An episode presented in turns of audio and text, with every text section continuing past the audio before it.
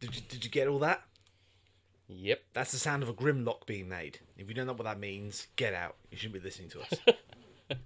If you don't know, if you don't know what that means, fuck you.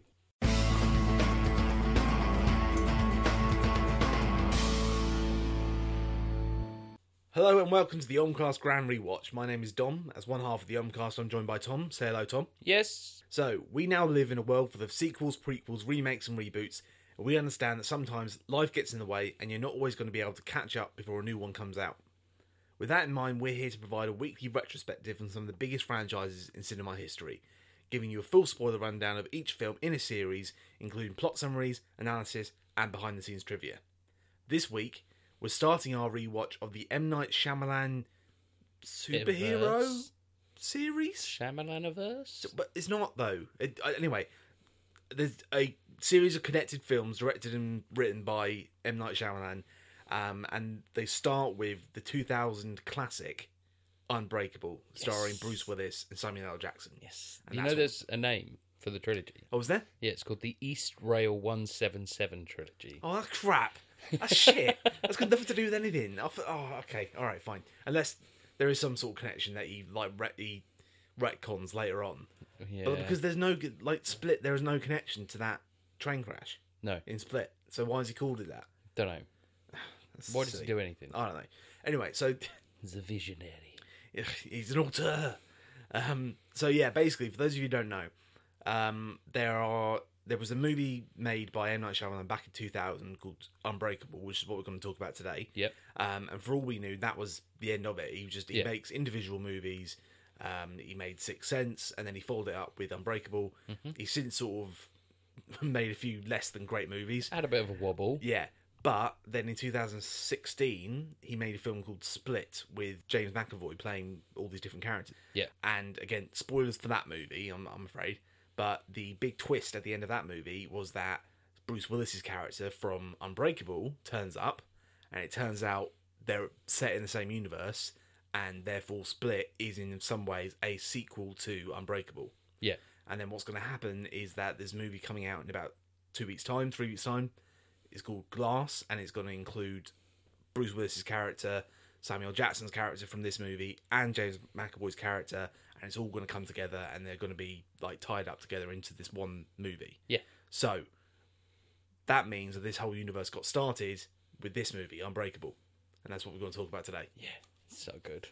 Like I know, like we've watched this a couple of times together now, and I do like to rib on the film quite a lot. Yeah. So readers, you will pick up on that, and th- it's not me being dismissive or being a knob about the film. It's just really easy to pick up Yeah, on I these think- quite obvious points that are in it and make jokes about them. But other than that, this film genuinely is one of my favorite films I've ever seen. I think I think the thing with it is it's the concept of it that's great and it's Yeah. executed fairly well. There are a, a couple of instances where the direction is a little bit too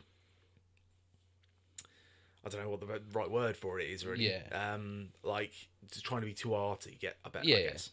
He's trying. He's trying to establish himself as an auteur. Yeah. without um, using more time. He's sort of an accelerated Yeah. forcefulness of his auteurism. Yeah, he just he used his shot selection for the sake of being arty rather than, than serving the story and stuff. So like there's lots of shots in this where like you just see the back of someone's head while someone else is talking to them. Yeah, And happens just- quite a lot. and it's just annoying. And it's just like, well, sometimes they're the person talking. So like, there's an instance where Bruce Willis is talking to Samuel Jackson, but you don't see Bruce Willis talking. You just see the back of his head. Yeah. And anyway, uh, we're getting way ahead of the point. um, let's talk about the plot of Unbreakable. So it's quite a short film. It's only about an hour and forty-five. But if you can summarize what happens in Unbreakable, let us know what happens. Cat. So, our film opens with an on screen statement regarding comic books and collectors. It states something like the average collector has about 3,000 comics, and they can vary in price from $1 to $140,000. This is wrong. but anyway, so the film properly opens in Philadelphia in 1961. Elijah Price is born with type 1 osteogenesis imperfecta, a rare disease which makes his bones incredibly fragile. We then move to the present day, where bald man David Dunn, played by bald Bruce Willis, is on a train, and after a cringeworthy chat up session, he's then involved in a very serious train crash. The train that he's on, the East Rail 177, crashes, killing everybody but him. Brucey is the only survivor and sustains no injuries whatsoever. We quickly learn that he is a family man, although David and his wife are sleeping in separate rooms and are somewhat estranged. Following the memorial service, David finds an envelope on his car with a simple question inside. There is now some somber bits where David pines over football players and gets a pay rise, and we flash back to 1974 and are given Elijah's introduction to comics. Back to now times, and we're formally introduced to Elijah, who now owns and operates an art gallery stocked with limited edition comic book art. David and his desperate for paternal love son, Joseph, meet with Elijah, who proposes to David that he's the kind of person after whom comic book superheroes are modelled. David quickly rejects this idea and leaves, but continues to look into his own past. Whilst working security at a football game, David is visited by Elijah, who continues to press him about his abilities after David demonstrates insight regarding a spectator. After being dismissed by David, Elijah follows the man and discovers that David's insight was correct, but not before falling down a staircase and becoming horribly injured. Because he totally isn't having a midlife crisis, David then begins lifting weights and is increasingly dismissive of his son, who idolizes his father. Why? No idea. Joseph begins to believe that David is a superhero, however, David still maintains that he's just an ordinary man. Elijah's said injuries are described in detail before he is coincidentally assigned to David's wife Audrey as his physiotherapist. He continues his pursuit for information regarding David's past before he is dismissed by Audrey. Cut to another sports game where David continues to test his abilities, but this time his instincts are unfounded. Joseph, presumably to try and emulate or impress his father, is involved in an incident at school, whilst David discusses this matter with another faceless person, where we learn that he almost died after he caught pneumonia following an accident in the school swimming pool. That night, Joseph attempts to prove David's abilities by pulling a gun on him. After defusing the situation, the family all collapse to the floor in an emotionally emotional moment of emotion. David uses this knowledge of his near drowning to challenge Elijah's theory and tells him to leave his family alone. That night, David and Audrey are on a date, and we discover that the pair of them are boring as fuck. After returning from the date, we learn that Elijah has left a voicemail for David, theorizing that water is his kryptonite. Later that night, David breaks into the facility where the wrecked train cars from his accident are being stored. He then has a flashback to the night of the car accident, where shown that he wasn't injured after all, and in fact, he used his super strength to tear off the door of the car.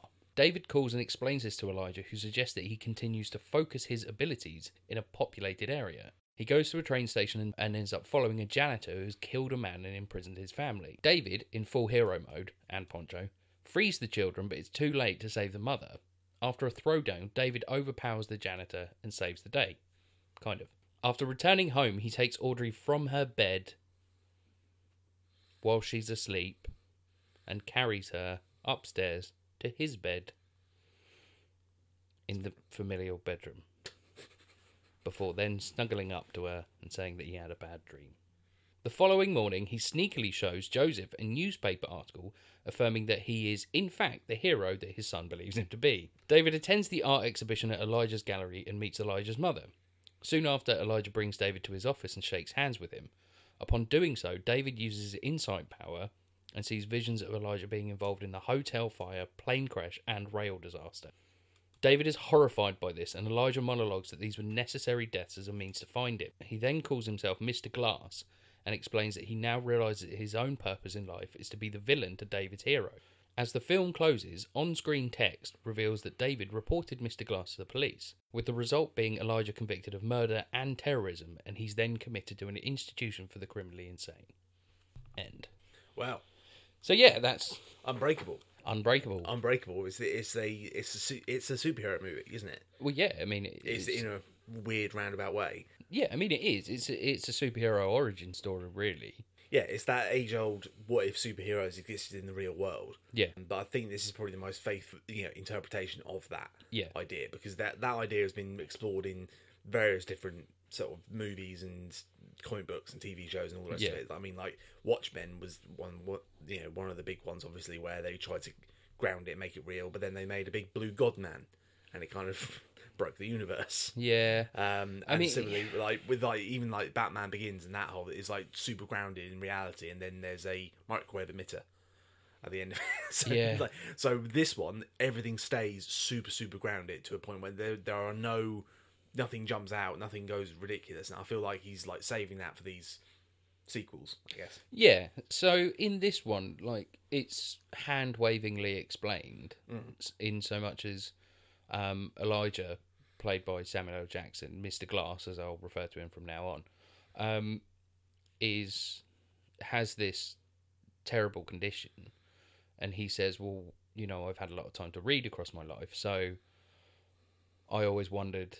I always theorised that there was someone out there that was the opposite to me. So where he's got weak bones that are very brittle, he theorised that someone out there is is well unbreakable. Yeah, exactly. yeah. So, um, but yeah, so he, he's not this amazing person that can fly and shoot laser beams out of his eyes. No. Well, there's that this thing. So he actually has few superpowers that they actually sort of say that he has. Yeah. And some of them are more over the top than others. So the, yeah. the so his unbreakable element, instinct power. yeah, the instinct power is very weird. It's very Yeah. Mm-hmm. that's the most sort of out there it gets, I think, isn't it? Because the idea of his instinct power is that he can touch someone, he can tell whether they've done something wrong, and Yeah. he gets like a full, or the way it's depicted to us anyway, is that he gets a full like flashback or whatever of what they've previously done and Yeah. sees it from a bird's eye point of view, if you like, of something Yeah. that's happened earlier that day or wherever. Over the years, I've sort of presumed that was sort of artistic liberty. Hmm.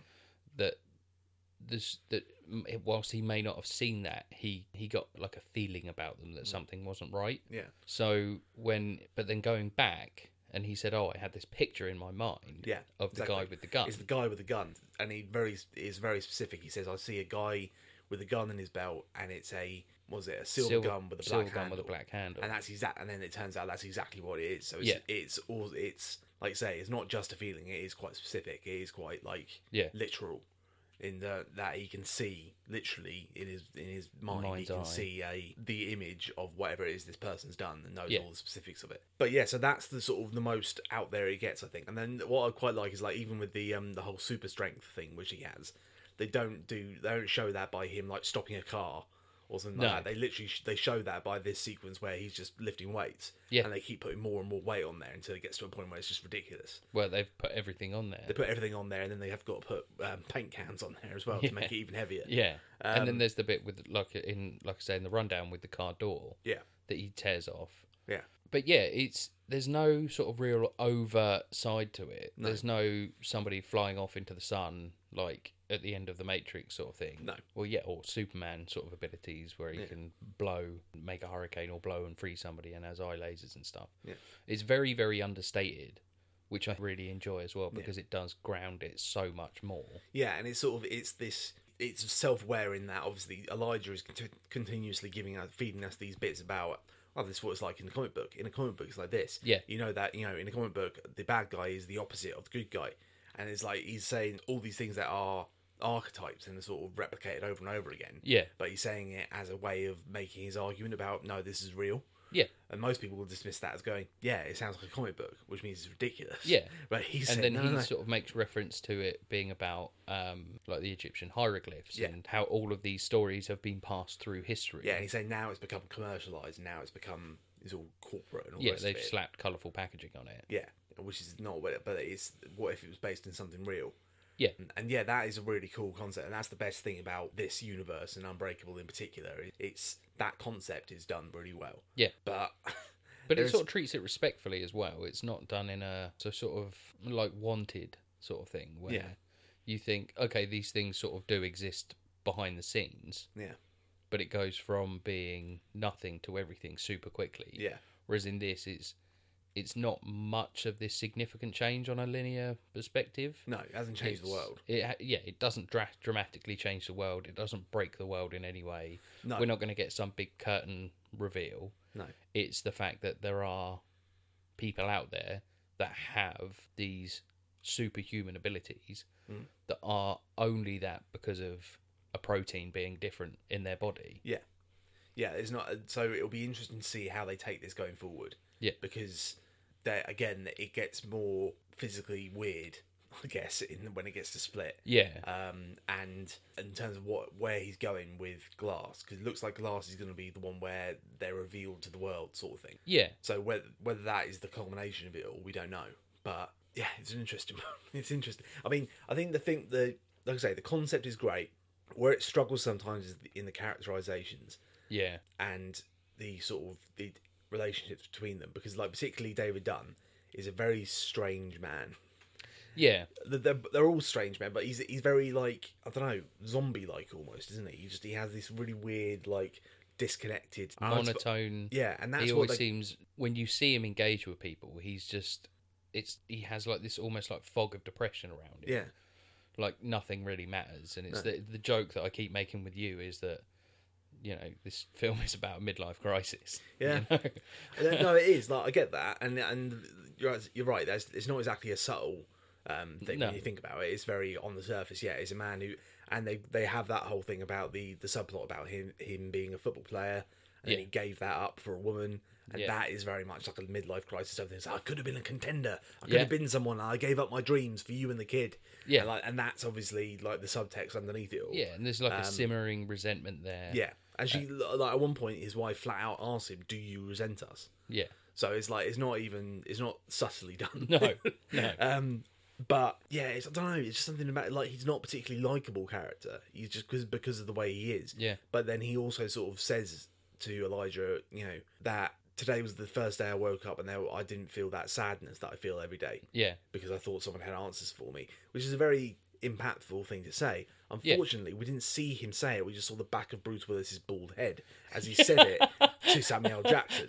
Because for some reason, M Night Shyamalan things seems to think that's a good way of directing scenes where the two people are talking, rather than show both of their reactions Yeah. and be able to see both of their faces. He only ever wants to see one face, Yeah. and usually it's the person who isn't talking.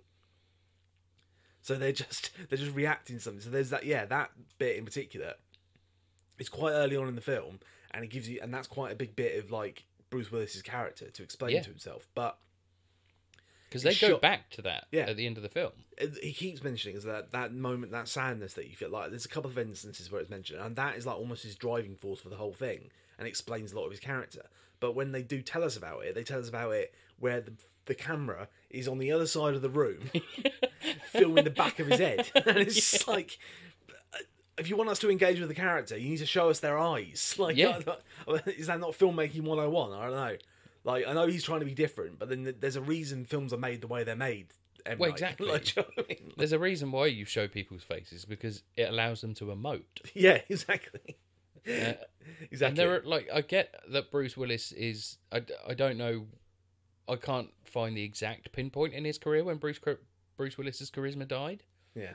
but um but yeah, in this he's not a charismatic man. No. He's still quite engaging. I think because he's- you he's- still want to follow the story, but I, I, think, it's, a good performance from him. Yeah, But it I is. just feel like it, the character that he's playing is is very much against type for him. yeah. He's very like down in the like I say it's this depression hanging over. Like you could have seen it pl- like the same character be played by someone like Michael Fassbender or something Yeah. with a lot of conviction, a lot of Yeah. but and like there is the emotional outburst that he has um, in the scene where I mentioned when Joseph pulls a gun on him, yeah, and that, he starts off and he's very quiet, like he is throughout the whole film, yeah, and then he gradually sort of ramps up to this bit where he's he's genuinely shouting at the boy, yeah, and then he the kid finally gives in and puts the gun, slams the gun down on the table, yeah.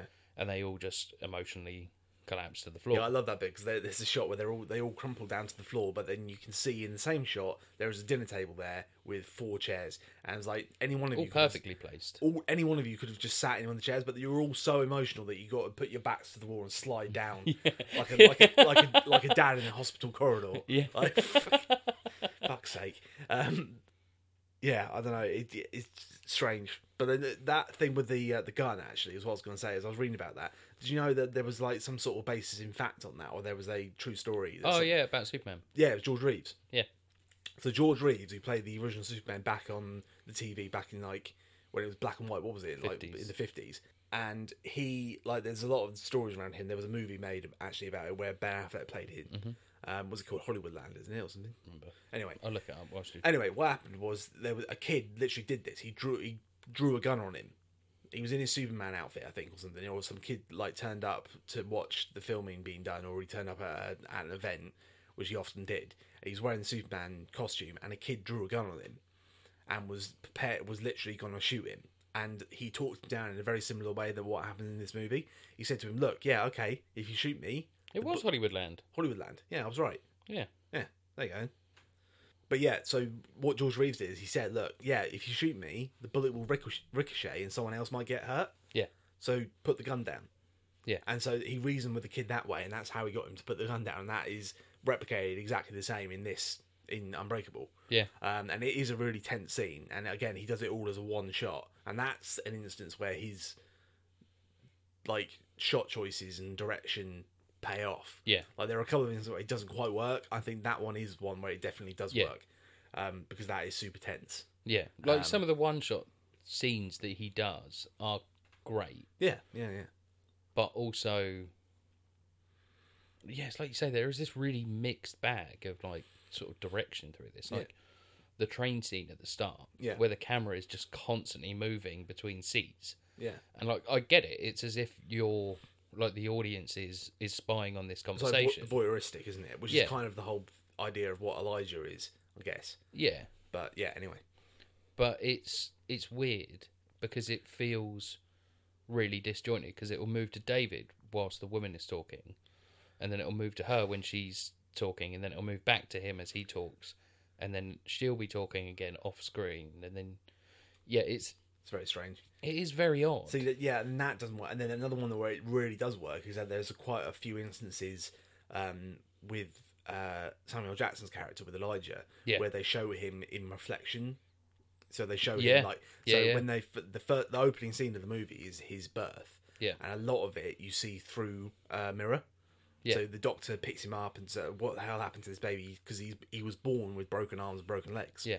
which is really like harrowing as an opening for a movie. yeah, Um, but the whole thing is shot via a mirror. So you're seeing it from a mirror, and then the next time you see him is a flashback back in the seventies when he gets his first comic book, and uh, almost all of that scene is shot through the reflection of a TV, and then it's shot with him and his mum looking through a mirror, through looking through, Through the a window window. because it's all about reflections, Mister Glass, and it's like, okay, that's cool, yeah, that's cool, like that's yeah, that, like that. I can't really argue with that, and also you- the- obviously there's a lot of use of color, which gets a bit out of hand at times yeah, but like yeah whenever th- anything to do with david is always green yeah, he's always wearing green there's always green in the background his house is decorated green and then elijah's color is purple so everything's purple he's always wearing purple yeah. um And everything's filmed with like a blue filter. yeah yeah um and everything's very dark apart from the things he wants you to pay attention to Yeah, and it's like the villainous characters that we see throughout it are, are always sort of highlighted in like red, yellow, or orange. yeah particularly the scene towards the end on, at the train station when he's doing his sort of perception thing yeah, the only people who he perceives to have done anything wrong are the ones wearing bright colours. Yeah. So everyone, if you're wearing brown or rust, like Yeah. Uh-huh. his favourite colour, fuck me. um, Like, then I've you're pointed right. that out like a few times now, but there's a scene in this. I know I am detracting slightly. There's a scene in it where David and Audrey are going out on a date after they've decided to try again. Yeah. And they're in this restaurant, and it's all very quiet, and it's really, really well shot. Like the camera starts from seeing everybody else in the restaurant, and these two as the focus, with this giant sort of ornate picture in the background, and it slowly, slowly, slowly, slowly fades into it's just the two of them.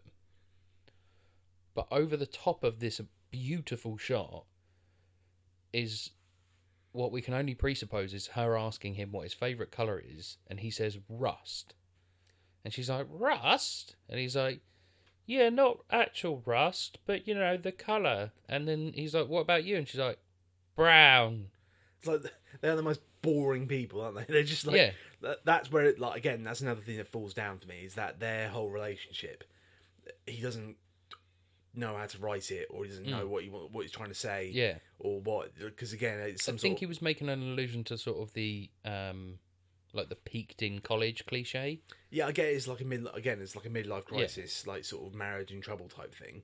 But it's just like I don't know, it just doesn't sit right, does it? It just No. doesn't come across right. And then, then there's like they don't react normally to things. So like the inciting incident of this movie is that he's involved in this horrific train crash, and most like the character art from there you would probably see is that if you were like estranged from your husband and then you almost lost them, you th- they go, I realise that I need you around, and I, Yeah. it, it took almost losing you to make me realise Yeah. that would be it. but not with him. He just goes straight back into like he gets home. He's still Yeah. wearing the clothes that he was wearing on the fucking train that crashed that killed hundred people. And she goes, "I had the job interview." You go Yeah, because you're moving to New York. Remember, you're leaving. Like it's just like yeah, okay, and it's not like I think I, I put it down to the writing more than anything. Like I Yeah. don't- the characters come across as just being these very strange, monotone, emotionless. yeah. Like statues just sliding past one another. Exactly, but that's down to the sort of the writing.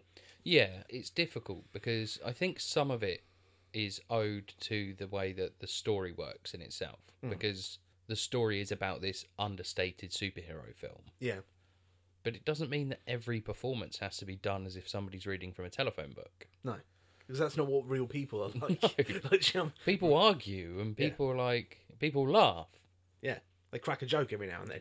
Yeah. Like the- the kid is like he- he's got some seriously serious like emotional issues as well. The kid's got problems. Like he's got he's really super clingy to his dad. Yeah.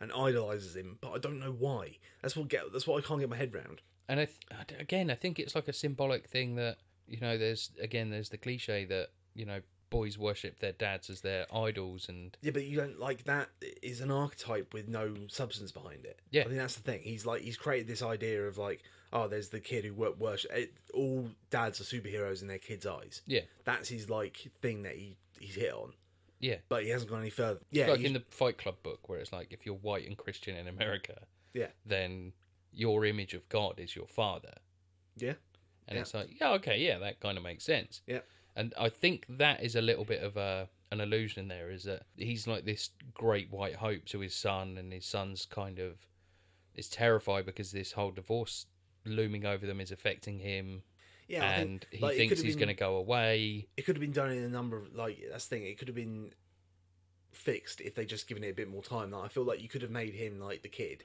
be he's what like 10, 11 years old, something like that. Yeah, and have him be massively into comic books. yeah, He's hugely into comic books, loves it. It's his escape from his mum and dad of go, having issues. Yeah. and then some guy comes along and goes, "Hey, your dad might be a superhero." yeah, Shit! Suddenly he's interested. Suddenly he gives it like this is like something that he can really cling on to. Yeah. and that will then explain it all. I th- and Yeah, yeah, he and I lives think in this fantasy world where all he does is read about Superman and all the rest of it, and th- he's his hero. And then someone goes, "What if your dad was Superman?" It's Yeah. like, shit, that's cool. Do that. Yeah, and like part of it is in the film Mm. because you see when they're talking about football, and then Mm. Yeah, exactly. Yeah, you see, and then Joseph is playing football, and he's like, "Are you mad? You know how angry your mother would be if she found out you were playing football." And it's like he's trying to do these things like his dad is, and then there's the bit before they go out on the date. The day after he's pulled a gun on him, and they're like, mm, "Should we leave him on his own with the babysitter?"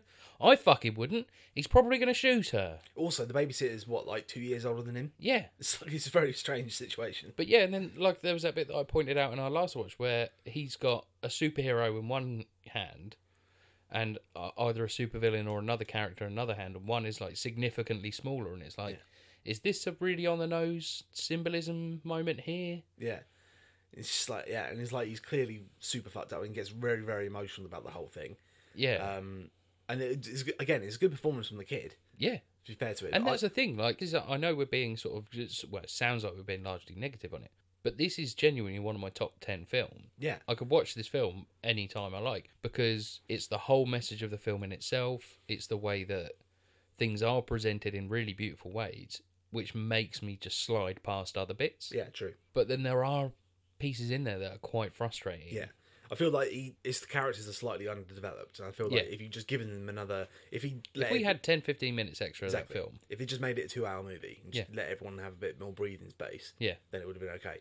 Well, no, it's still great, but it would have been better. yeah, Like I say, all the stuff with the Elijah and Mr. Glass is the big sort of takeaway for me for this. yeah. He's the he steals the show. Um, Oh god, yeah, yeah, Mm-hmm. But he's by far the most charismatic character, and Samuel Jackson gives a great performance. yeah, And there are a couple of great scenes. Like one- my favorite is um, when we're first introduced to his version of the character, like the adult version of Elijah, Yeah. it, when he's in the um, The gallery. in the gallery, and he's explaining the um, comic book art to this guy. And the guy's trying to buy it for his like four year old son. Yeah. And he just and he like loses it with him. And it's just, but like again, like really calmly. in only in the way that only Samuel L. Jackson can do. That, yeah, like, she- like- but it's like delivered in a really scathing and cutting way. yeah, doesn't raise his voice, but you know he's fucking furious. Yeah. like, it's that's he he's like a master at that. That's like his Yeah. his little niche. Um, But Yeah. yeah. he's so good in it. Um, and again, it's sort of the, some of the stuff that he comes out with about comic books shows that Shyamalan or whoever, when they were writing this, clearly really got into it and really understood it. Yeah. Um, and he's talking about like the way these things are drawn and why they're drawn the way they're drawn. So like in that particular instance, he was talking about it was just a fairly classic, generic superhero fighting a supervillain. But he goes, ah, you see that the supervillain's head is slightly disproportionate to its body, Yeah. which is something that happens a lot, but only in um, only in villains Yeah, and all that sort of stuff. And then there's that great bit at the end, which has now got even more significance, where his mum is there talking about yeah, the superhero paradigms and supervillain paradigms specifically. And she's like, you know, that Elijah always taught me there was two kinds of supervillains.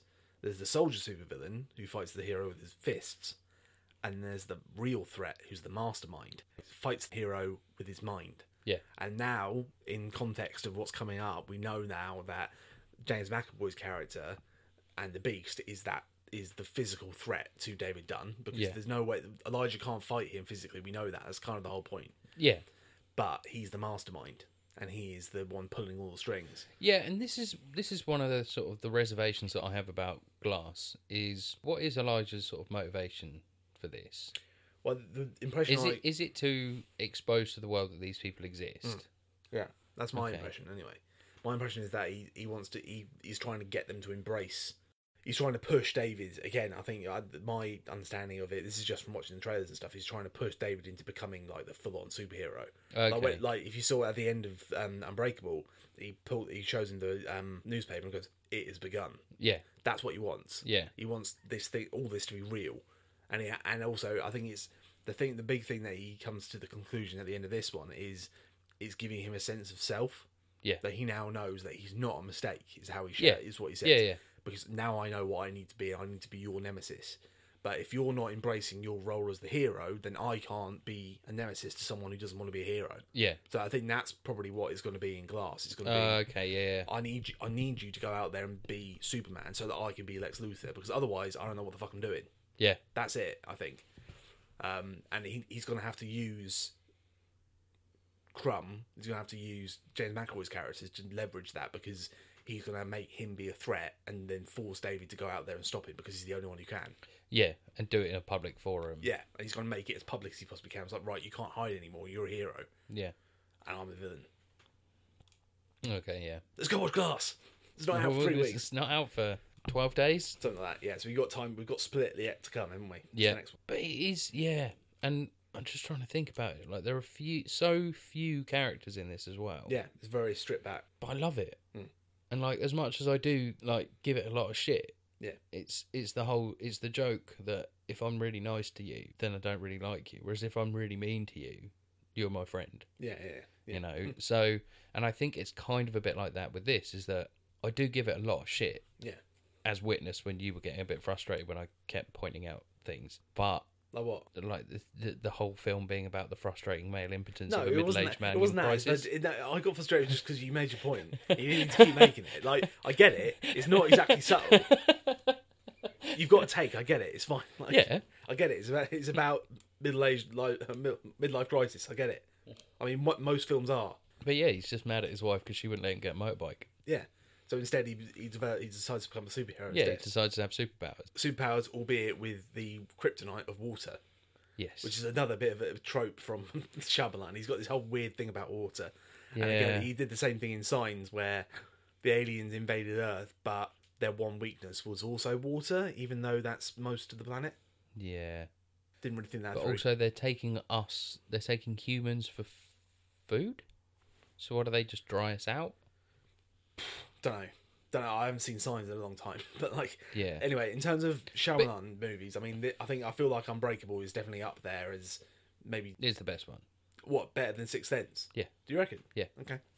Sixth Sense for me is still at the top, um, because it was just so sort of out of nowhere and original, and I, I think a lot of people lean on the twist for Sixth Sense. guess so. But it's still really well done. the fact that the fr- the whole film is framed around it, yeah, true. but It's less so in this, Yeah. but there is. It's such a gut punch in this Yeah. um, that uh, yeah, I prefer this over Sixth Sense because once you've seen a Sixth Sense, you know what the twist is. Yeah. and you're like, okay, I get it. It's similar with Fight Club, Yeah. but with this, it adds more to it, and you see why Elijah is so involved. Yeah, like the twist you- isn't like a earth shattering. It's just a case of it makes sense, and again, it's character based. It's not. Yeah. It's not changing the world. Yeah. It's just something that adds to the character that you've been watching all the way through, as opposed to oh, well, that means that everything that you thought you were watching is completely different. And like, no, it's not like that. It's like no, everything that you saw happened, and Yeah. everything that David went through happened. But the trigger for it, right back at the very beginning, had more to it than you actually originally thought. Yeah, But then, yeah, that also raises the question for me is that all these um, terrorist incidents, all these sort of um, events that he causes, are all based in Chicago, no, Philadelphia. Philadelphia. Sorry, I don't why Chicago. Don't know. I don't know. Anyway, they're all based in Philadelphia. Yeah, So does that mean then that he's under the impression that his opposite on the spectrum can only be in the city that he's in? yeah, that's Because something. otherwise, That, because if he goes international, yeah, And that's one thing. Originally, I thought there was those newspaper clippings at the end, and you saw there was a mudslide in um, Mexico or whatever. all dead expect one. E- expect baby. Um, but that, so I was like, oh, maybe he caused that. I'm like, no, no, no, it's not that. It's because one person survived. That's why he kept that Yeah. clipping. He didn't cause it. No, The things that he caused were the there was a um, plane- Hotel fire. hotel fire, a plane crash or bombing, and then the train crash at the beginning of the movie. Yeah. But all three of those things seem to have happened around in and around Philadelphia. yeah, So I feel like did he just is there something to do with he seems to think that whoever his opposite is must be around here somewhere Yeah. sort of thing. I mean, those are quite loose auspices, really, because you think, okay, so he there was one fire which cau- killed like hundred people, Mm. and then there was one plane crash which killed two or three hundred people, and then there was the train crash which killed one hundred and seventy-seven people, whatever it was, or one hundred and forty people. You know, there's a there's a lot of other things you could have done Yeah. you know just just those three okay yeah they're horrible and really really bad but there are many other things that you could have done Also, what what a stroke of luck. On your third attempt, third time lucky, you managed to find Yeah. the one guy. who turned- but also what happens if that guy's weakness is fire oh yeah well you fucked it fucked that one up Fire's everyone's weakness. It's fucking fire. yeah exactly it's like fucking martian manhunter oh no my one weakness fire what about you batman yes my weakness too aquaman yep yep It was setting me on Fire. fire. I'm not gonna go. It's not gonna go well for me, is it? No. Do you know what I mean? Robin, Nightwing, Wonder Woman, anyone else other than Superman? Yeah, yeah, it's fire for me. Ah, Um, fucking John Johns, Snowflake. Snowflake's weak to fire as well. don't fucking start the snowflake thing. um, yeah. So I mean, that's Unbreakable. I don't know what else there is to say about Unbreakable. There isn't really. I mean, it's it is a spectacular film. I know that we've really sort of picked at it and laid into it, but it's it's difficult to. If we would have just sat here gushing over Yeah. how it's great, Yeah. we it's all- would have been like any other film review for this for Unbreakable. Yeah. But yeah, it's a spectacular film. Yeah, and it's and like I say, it's all about Elijah and David and that whole dynamic, um, and that's why we're excited. To see, like when we talked about what Elijah's motivations and stuff are going to be in Glass, that's Yeah. why we're excited for it Yeah. because that is by far the best thing about this movie. And what makes it such a sort of classic is that character, and so the fact that they're going to push that forward and have him interact with James McAvoy's character, and then push it to the next, you know, a sequel Yeah. which they've talked about for years about the idea of there being an Unbreakable 2. And it went on for ages and ages and ages. And he said, Oh, maybe I've got an idea for it, maybe, maybe. And then Split came out, and there was this big bombshell moment at the end when you found out that David Dunn was in it. Yeah. And then everyone was just like, That's That was the thing where everyone was like, I've seen that new Shyamalan movie. You need to watch it. Why? Yeah. Because it ties into Unbreakable. And we're like, What? And everyone Yeah. got really excited about it because everyone loves Unbreakable. Yeah. The Um, twist itself sold split. Absolutely. And that wouldn't be the case if Unbreakable wasn't the film that it is. So 100% it's standing on the shoulders of the giants. But we'll talk about Split next week. Yes, we will. But yeah, in the meantime, if you haven't seen Unbreakable, go watch it. Yep. Particularly if you have any interest in Glass at all, it definitely is going to benefit from having gone back and watched Unbreakable. Yeah. Because yeah, it's like I say, it really sets up both Bruce Willis's character, but more so it's Samuel L. Jackson's character that is really the driving force for this next movie. By the looks of it, yeah, so that's it. That's a, yeah, that's about it really for me. I mean, shooting friends is bad. Don't shoot friends. Don't shoot friends, Joseph. That's pretty much my that's my ending point of this is Friends listen to each other. I thought we were really becoming pals. It's I like, thought we were becoming real friends. but you're my dad. Can you not just no? Okay, all right. Where have you been for the last 11 years of this boy's life? just checked out. Just, emo- just mentally, just checked out. miserable. Just not there. It's and the 'cause kid- he's- it's 'cause he's meanwhile, having a the kid, the midlife kid crisis. is literally like clinging onto his leg, like "Love me, and get off." It's the fact that they keep calling him Joseph rather than Joe as well. It's just that It's they've so got formal. It's very formal, isn't it? It's all very like, "No, I am your father. Listen to me." Yeah. Anyway, um, so yeah, thank you for taking the time out of your week to listen to us ramble about films we like. If you want to get in touch, uh, or if there's anything we missed about Unbreakable, Yeah. um, you can find us on the Omcast Pod on Facebook. Uh, we're on Instagram, we're on Twitter. We'd love to hear from you at the Pod at Gmail. Um, if you like what you heard today, please subscribe on iTunes, and if you could, please give us a rating on iTunes. That would also be great. Yeah. Um, we really appreciate that. Yeah, and that's it. So next week we're going to talk about Split, which came out in 2016. Um, an and interesting one. Turns out, like we said, we've talked about it already. That it turns out it was a sequel to this. Who knew? But we'll get onto that next week, and I may be a little bit gushy about James McAvoy. Oh god. But we'll we'll, t- we'll talk. Oh about- god. It's it's happening. It's a tour de force. Oh, I, I hate I hate when you say that. He's the greatest bloody actor in this school. Bye. Bye.